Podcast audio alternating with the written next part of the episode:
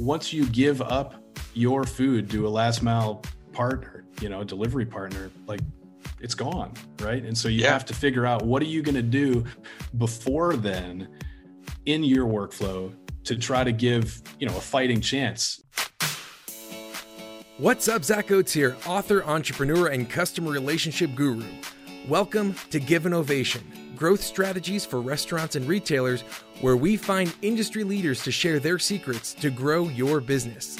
This podcast is sponsored by Ovation, the actionable guest feedback tool that works on or off premise and is easy, real time, and actually drives revenue. Learn more at ovationup.com.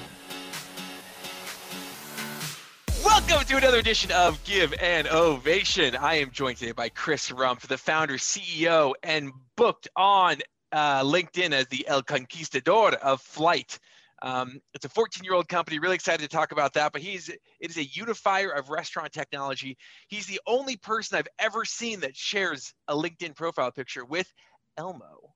Um, he's all about creating moments, and I'm hoping to have a few good ones today on this podcast. I know we will. So, Chris, first off, thank you for joining us. And what does Flyght do? Hey, th- thanks for having me. Um, you know, Flyght is a is a U.S. based uh, technology company for restaurants. So, you know, I've been around uh, the restaurant industry for a long time. In fact, uh, the best job I ever had, hands down, was delivering pizzas at Pizza Hut. No joke. Mm. And is that because uh, you got to you grabbed a slice every time? You took your uh, tax out of it. I mean, I was I was young. I was like 18, you know, but it was great. I would work the Sunday shift. The the GM would call me uh, when the first delivery order came in, and then I would wake up, get in the shower, and you know, by the time it was out of the oven, I'd I'd be there ready to take it. So it was like, you know, it was I don't know. We just had a blast. That's awesome. But uh, yeah, so uh, you know, we've been around for a while, and um, I really love workflow and automation from a technology stack. Like I'm a I'm a big introverted nerd, and uh, at the same time, I really love the experience of food. And so, I was in a uh, in a restaurant in Toledo, Ohio, like ten years ago, and their uh, their point of sale system crashed, and I like you know reconnected some cables and then got some free beer out of it, and was like, this, is, this is pretty all right, you know. And so uh, since then, you know, we've really looked at how we're going to create this unified approach for restaurants because uh, you know if you're hanging out knowing anything about restaurants you know that a lot of the technology that's inside of them is disparate you know a lot of things don't talk to each other and even if they do it's a square peg to a round hole. And i always you know jokingly say like if you're going to put a square peg into a round hole you always got to shave off the corners and uh-huh. you know, we don't want to do that. We want to create a seamless, unified umbrella experience for people that's really easy so that they don't have to think about where they're going to go and source different pieces of technology from. And then they can focus on making opportunities available to the people that are there in the restaurant to have amazing memories and great experiences. I love that. I love that you're all about those moments and those experiences because truly hospitality and food yes, there's a survival component, but once you get past survival, it's about bringing people together, right? It's about right. Uh, joining and, and, breaking that bread together, and, and, it creates this this intimate setting uh, that we just love, and that's the whole reason that people like us get into hospitality. So, you know, going along with hospitality and technology, it's something that's had a lot of issues over the years. Um, and so, talk to me about your philosophy of is it one tool to rule them all or is it about finding the best and integrating? This has been a discussion that has been as old as restaurant technology as old as technology itself. What do you do? Do you go with one group that does everything or do you want to find the best pieces and make them connect? You know it it's funny. Excuse me. Man i've had this horse in my throat for days. You're fine. not, not covid Okay. I know, uh, right? Now nowadays, yeah. if you like clear your throat in a restaurant, you get like, you know, it's like, oh yeah. Side eye. So much for evergreening this podcast. Anyway. uh, you know, uh, so uh, you know, I've always looked at the existential technology differences between like an Apple and a Windows. Windows is like, ah, you can do anything you want with it. Anybody can talk to it and write in, and then Apple's kind of this closed ecosystem, you know. And uh, I always looked at uh, the point of sale in the restaurant world as saying, you know, everybody is trying to have this open ecosystem. And nobody's really doing it well because you got all these legacy POSs that are really difficult to get info into and out of, and the mm-hmm. uh, the stuff that's coming out and cloud based and a little bit newer is still not quite where it would need to be in order to have a truly good experience that way. And so, for a really long time, I thought, you know, if we create a really good POS product that has its tentacles into some other things that we've either built or licensed and make sure that that's a seamless approach like that would be enough. And i think before covid it probably was. Uh, but with covid things are finally in this industry thankfully. Innovation is happening you know money's flowing in and and things are happening venture capital wise and otherwise. So there's a lot of new players that are coming into this space. And as the market continues to evolve and people want their meals in different ways there's going to be more and more opportunities for technology to come in and there's just no way that one single closed platform can be able to keep up to that demand and that innovation level. And so i, I really have eaten my words on that over the last couple of, of months here and i believe that what's important is to have a really wonderful platform that has unification in the major spokes of that wheel. So you know i look at the first major one as point of sale and omni-channel point of sale. So that means wherever you're ordering, online, on mobile, on a kiosk, on a tabletop, or on any sort of traditional advi- uh, device that a server would use, that you've got gift and loyalty and ordering all tied in and very unique and seamless. I know that that's something that you know large brands have spent a lot of money to do, but you know for our core customers that are like you know 25 stores, 20 stores uh, it becomes really difficult to find something that's seamless and that really works in those spaces. So we've really tried to answer that question over the first part of this year. And now, obviously, we're moving on to the second piece, which is, you know, what do we do with this third party integrations and delivery and all of that stuff? And, you know, it's my view on those that in order to have a really good methodology for that, you've got to do four things. One is, all of the menus that you have in your point of sale system need to be able to flow seamlessly to your online and mobile ordering and then to those third parties without a whole lot of human intervention. The second thing is that those orders obviously have to th- flow back through those third parties into the point of sale. The third thing is that we need those orders that happen on your native mobile and online ordering platforms for delivery to be able to be sent back out and bid out to the drivers that are on those third party delivery platforms. And then, uh, fourth, we need to figure out a way how do we get those orders that are coming in off of those third party ordering companies onto the native platforms? So, how do we move those customers to a direct relationship? And and those are the big the big four things that we're trying to answer and unify over the next three four five months to really give a seamless approach to the ecosystem notwithstanding the stuff that we tie in from phones and internet and digital signage and other things that you would expect to kind of tie into a to a technology stack for a restaurant. So why hasn't this been done before? Well i think part of it is money right? And part of it is where the money is coming from and what the business models are of the companies that are getting the, mo- the money in a large scale fashion. You know, you've got some cool companies that are getting a handful of million bucks to develop one off pieces of technology, which, you know, they're cool, but again, it's still square peg round hole, right? And so then you have companies like, you know, Toast or Revel that, you know, I mean, Toast is what, like 460 billion or million worth of investment at this point, right? And, uh, you know, they're effectively a credit card company. And so, you know their methodology is going to be different because of where they're they're trying to make their valuation rise. And so i think it's been more difficult for people to look at unification in those places just simply because it's not the focus of their business where for us it is. You know we're we're not interested in having 60 or 70,000 merchants. We don't have 1,500 people in a sales and marketing department trying to drum up just enough business to, to sustain the attrition that we have. You know, we're a smaller company. We believe in long-term profits predicated over a long-term relationship that, you know, works for for both parties and uh, we're a lot more picky and choosy about the customers that we work with. So you know we're not out there just trying to take anybody off the street that comes in. We're really looking for you know one of the six customer types that we have that we know that we're really good at ha- handling and servicing and making sure that we're really profitable and they're really profitable so that it's a win-win symbiotic relationship so let's let's talk a little bit about you know you you talked about third party about how the menus need to flow, the orders need to flow back, uh, menus need to flow to, orders need to flow back, mm-hmm. online ordering needs to bid out to the drivers, and that we need to get those third party to first party. Right? Right. Uh, do you see what changes do you see happening over the next year with third-party delivery systems? Do you because the way that it is right now, do you see that being sustainable? Let's start there.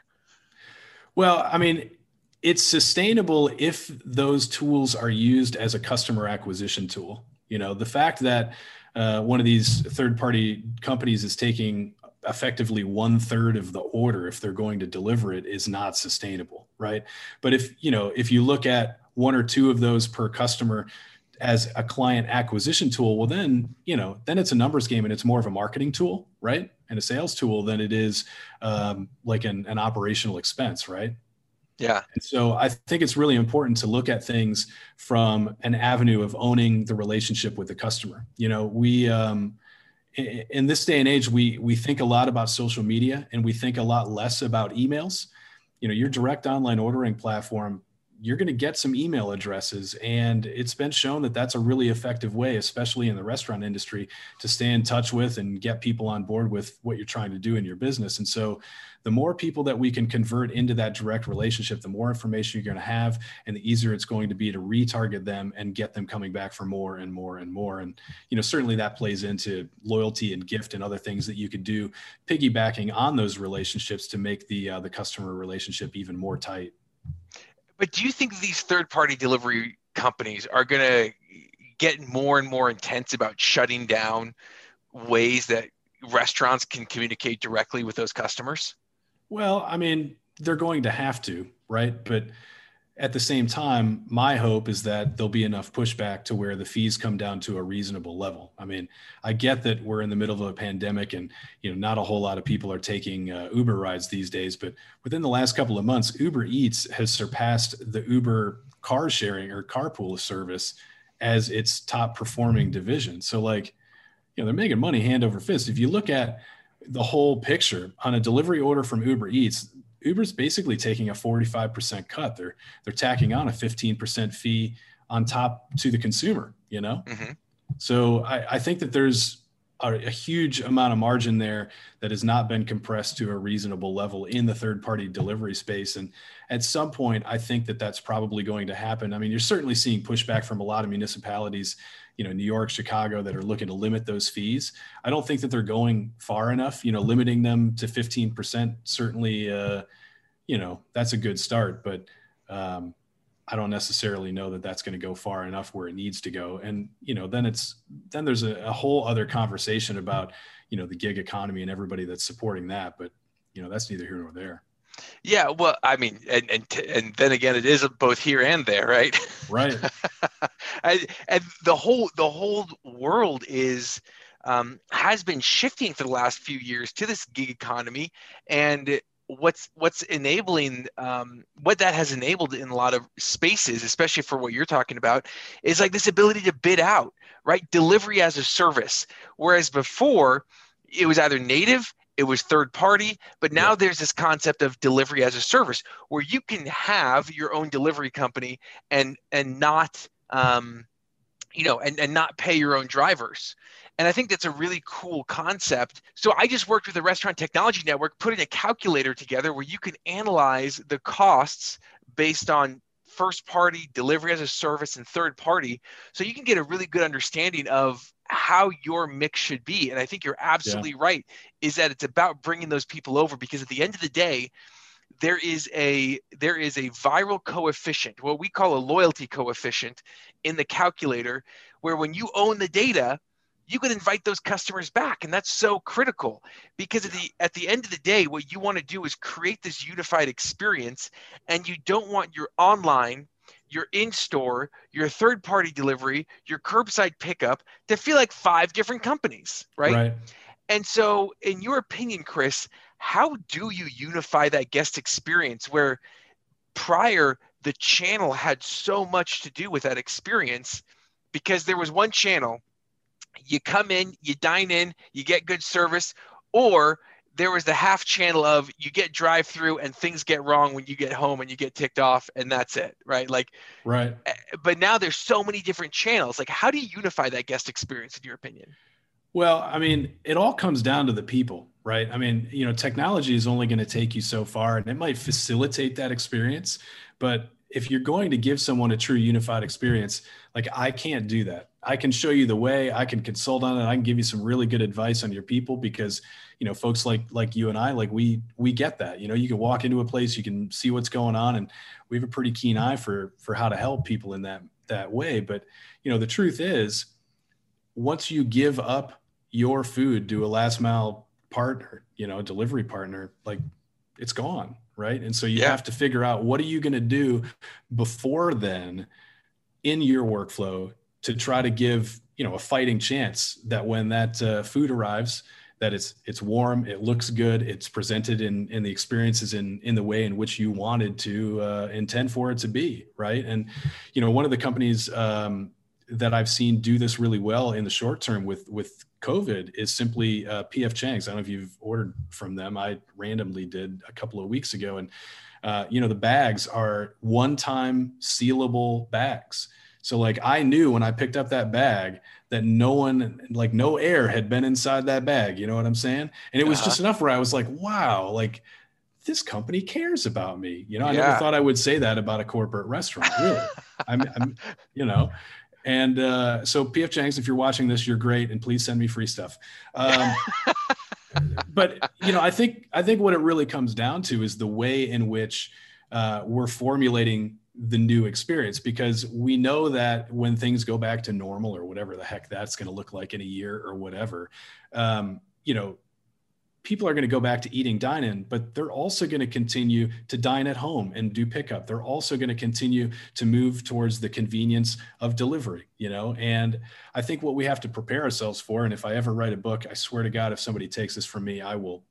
If I ever, if I ever write a book, it'll be, it'll be titled convenience versus fidelity because if you look at a mm. lot of the major technological shifts that we've gone through you look at uh, cameras for instance like you know we had these digital cameras that were like 500 bucks and then somebody was like no i can take this really bad picture on this flip phone and everybody's like no let's do that instead you know and now we're back to somewhere in the middle where we've got a great great phone on our camera you know? You, you saw the same thing in music where you know you went to uh, a cassette which was pretty good and then you went to cd which was not as good and then you know digital which was really poor for a while if you are remembering the old mm-hmm. napster days oh napster dating myself. not only was it poor but every other week you get a new virus on your computer right, right? Know, but, you know now now you've got stuff streaming back at a higher bit rate. You've got a lot of uh, rekindling of nostalgia into vinyl which is a, a, great medium. And so you know everything is kind of shifting back. And i think you'll see that a lot in the restaurant space too where you know the consumers are like oh convenience delivery easy. Yeah let's do it.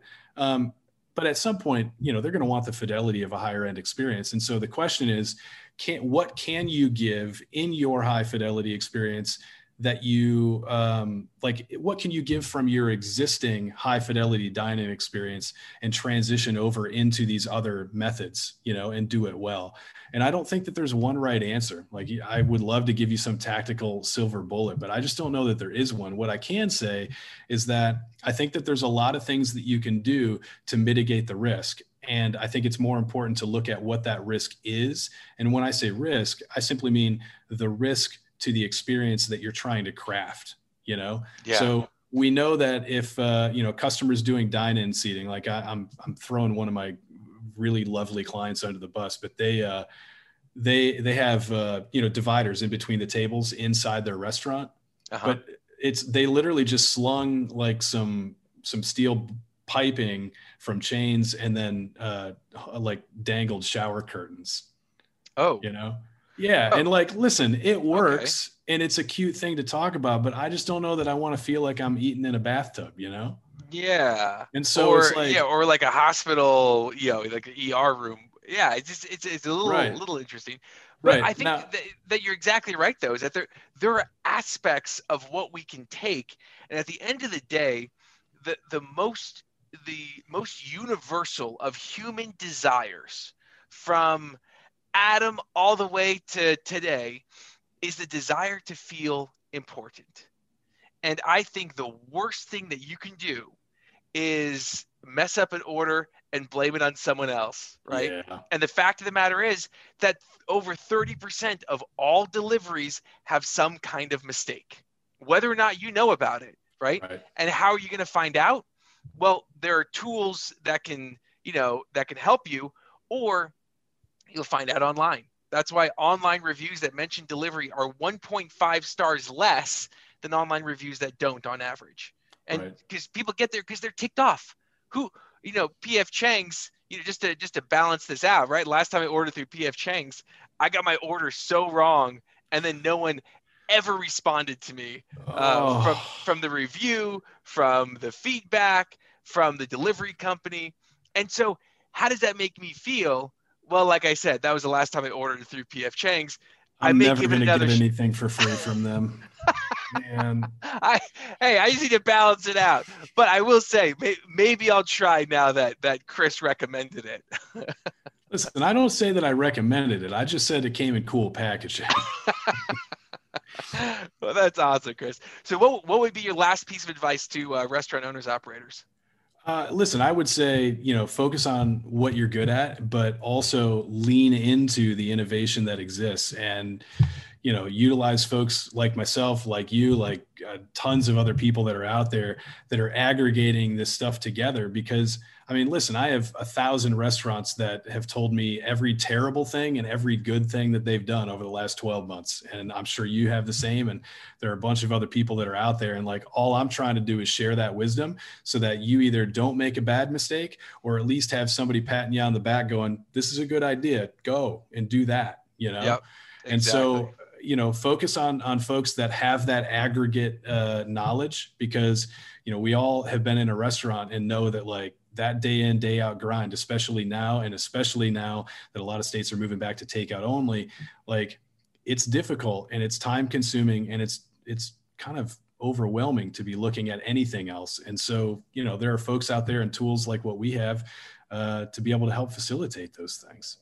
Love that. Chris here are my takeaways. One closed loop platforms won't be able to keep up. Use tools that are going to be unified two third party needs to shift to help your to help you own the customers. Three uh, technology can help to unify the experience but at the end of the day you can't take the people out of the hospitality. Four what can you give from your dining experience and transition that over to your other channels? Look at that. And then lastly lean into that innovation because you you have heard it almost on every single podcast. Now is the time.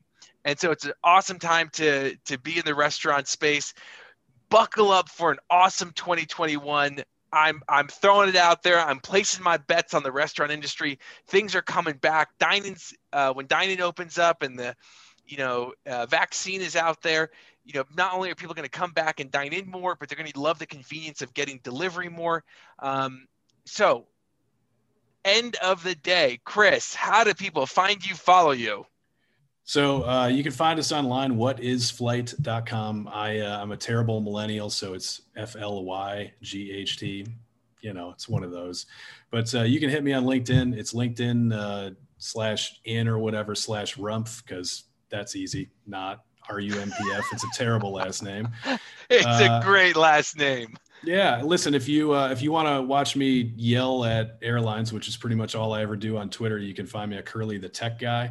And uh, you know, I'll leave you by saying this. You know, you gave five really good synopsis of this thing. Number two for me is absolutely like the by far and above the most important kick butt with the third parties and figure out a way to move them over to your in, in your native platform because owning that relationship is the only thing that's going to set you up whether you want to innovate or do anything else later. And uh, you're totally right about 2021 I, i've got my my roulette chip on april. I think that's when things really start coming back and i think it's going to be an incredibly profitable year for the people that are moving now and preparing I love that. Well, Chris, thank you for joining us and for not only helping the restaurant industry, for giving us some great tips of wisdom, but for those luscious locks of lion hair. Today's ovation goes to you, man. Thanks for joining us. Thanks, man. See ya. Glad you're with us today, and thank you. Thank you to the risk takers, the troublemakers, the crazies who are keeping this world clothed and fed. You're the ones who deserve an ovation. Again, this podcast was sponsored by Ovation. To see how we can help you grow your business, go to ovationup.com. Don't forget to subscribe, and as always, remember to give someone in your life an ovation today.